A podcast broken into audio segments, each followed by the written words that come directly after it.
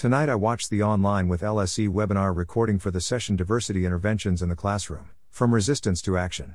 Dr. Dustin Thoman from San Diego State University is a social psychologist that works in science education along with Dr. Melo-Jean Yap, Dr. Felisha Herrera Villarreal, and Dr. Jessi Smith, UCCS.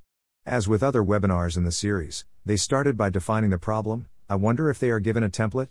Thoman explained that implementing evidence based pedagogical approaches to increase equity in STEM classrooms is slow to scale. Thoman asked, When does an instructor decide to implement an intervention? Or not? They reviewed work on diversity resistance in the workplace, Thomas and Plaut, 2008, and the bystander helping model, Latané and Darley 1978. They adapted the model to four steps of decision making inputs. Notice that underrepresentation is a problem. Interpret underrepresentation as needing immediate action. Assume responsibility. Know how to help. Their LSE CBE publication and study had the goal of examining the potential for our model to explain instructors' intentions to implement and explore how faculty think about diversity in general and diversity enhancing interventions, in particular. Data for this article, Thoman explained, came from 40 biology faculty from eight universities. They used a mixed methods approach consisting of an interview and then they presented a target intervention, followed by the utility value intervention, UVI. In this intervention, students write essays as homework online. What they found in their interviews was noticing how faculty interpret underrepresentation as a problem and needing immediate action.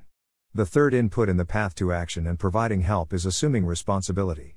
The last input or step identified before providing help is that instructors must know how to help. Thoman did note that in practice the model is not as linear as presented.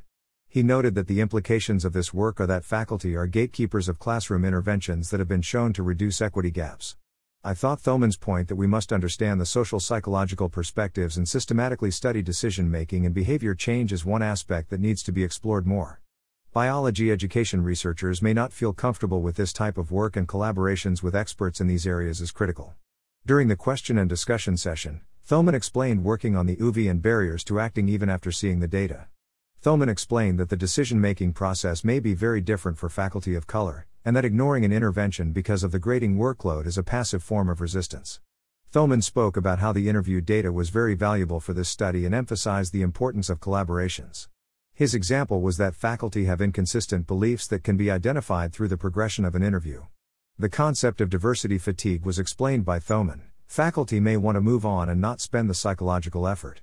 I was impressed by how they created a database of instructors teaching foundational biology. They started with 40,000 institutions of higher education and randomly sampled approximately 2,000 to then manually identify instructors teaching biology courses.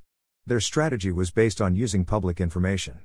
Toward the end of the discussion, Thoman spoke about discussions he has with colleagues about whether to put day front and center or to put the student perspective slash experience first. This discussion included the impact of policy change as well as motivations.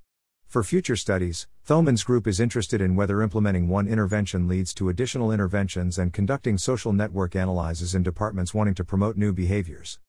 What barriers exist to the implementation of diversity interventions in the classroom? Photo by Nappy on Pexels.com.